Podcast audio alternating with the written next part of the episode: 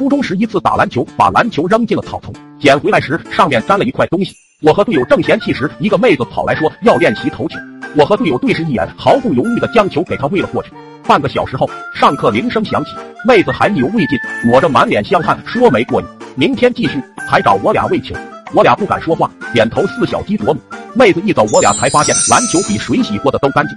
原来篮球还能这样洗。即将进教室时，队友忽然不进去了，说闹肚子要请假，转身跑了。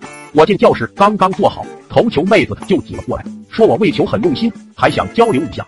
都知道刚刚运动完的人身上汗味重，要说妹子就算出汗出的也是香汗，可是架不住她头发上加了料，被热气一蒸，那滋味瞬间五味杂陈。我有心理准备还好一点，可我身后的几人就惨了。看有漂亮妹子到来，正欣喜若狂狗流哈喇子似的咧嘴大笑，准备打招呼，被突然刮来的胃直接灌了好大口。几人表情猛然僵住，脸色红转青，青转白，转头就吐了，边吐边退，桌子都撞翻两张。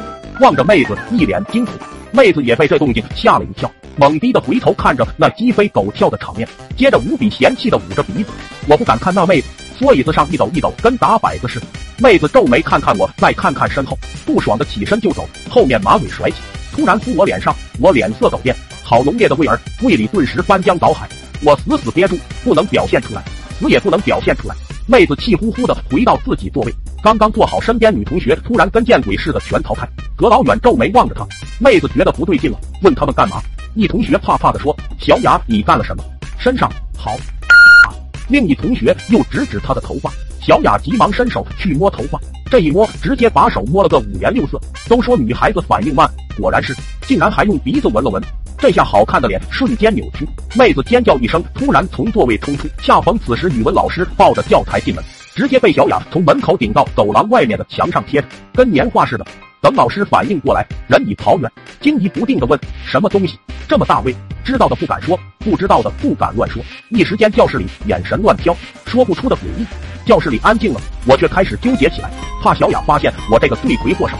怕什么来什么，老师刚喊一声上课，小雅就出现在门口，满头水珠，眼角含泪，伸手指我：“于燕，你出来。”我心虚道：“有什么事你说好了。”小雅眉头立起：“你不出来，我进来。”冲进教室，抓住我肩膀就把脑袋往我怀里塞。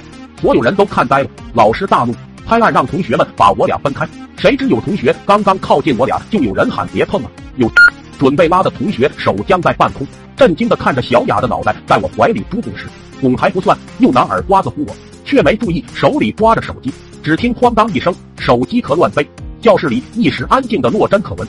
小雅呆了呆，又对着我抓挠嚎叫：“于燕，鱼烂鱼，你赔我头发，你赔我手机，我脑袋上顶个青包在原地凌乱，你自己拿手机砸我，还让我赔手机。”最终小雅还是被人拉开，她哇的哭出声，声音之凄惨，连老师都看不下去了。便从中调和，让我去帮他买部手机。